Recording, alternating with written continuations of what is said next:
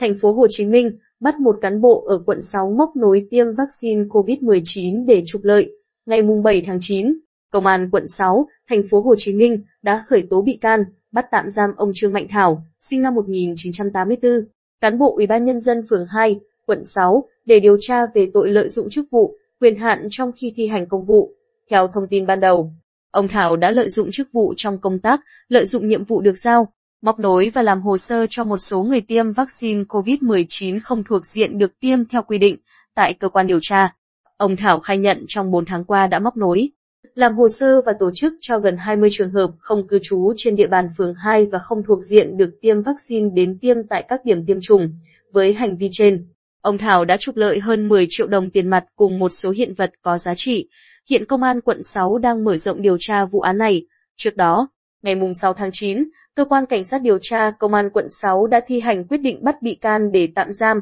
lệnh khám xét chỗ ở, nơi làm việc của ông Thảo để điều tra về tội lợi dụng chức vụ, quyền hạn trong khi thi hành công vụ.